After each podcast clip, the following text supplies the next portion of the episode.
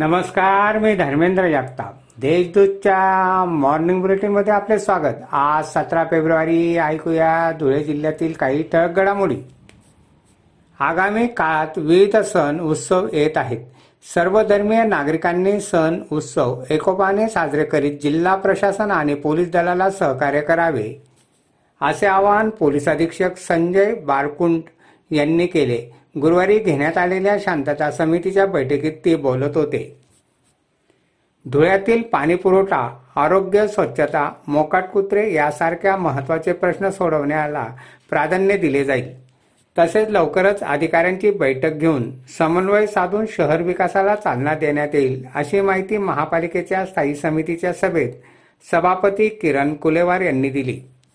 धुळ्यातील साक्री रोडवरील मोती नाला पूल रुंदीकरणासाठी आमदार फारुख शाह यांनी चार कोटीचा निधी मंजूर केला आहे.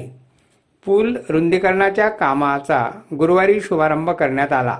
सार्वजनिक बांधकाम विभागातर्फे हे काम करण्यात येणार आहे. मुंबई आग्रा महामार्गावर नरडणा नजीक धुळे शिरपूर एस टी बसला कंटेनरने धडक दिली.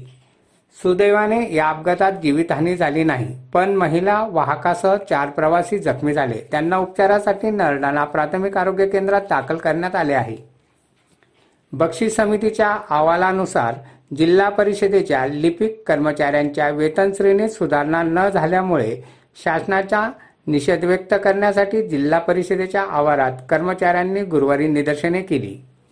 किरकोळ कारणावरून तरुणावर चाकूने हल्ला करून जखमी केल्याप्रकरणी तिघांवर पश्चिम देवपूर पोलीस ठाण्यात गुन्हा दाखल करण्यात आला आहे.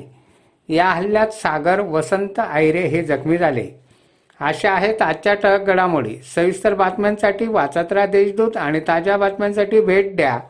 W W W dot Deshdoot dot com या संकेतस्थळाला. धन्यवाद.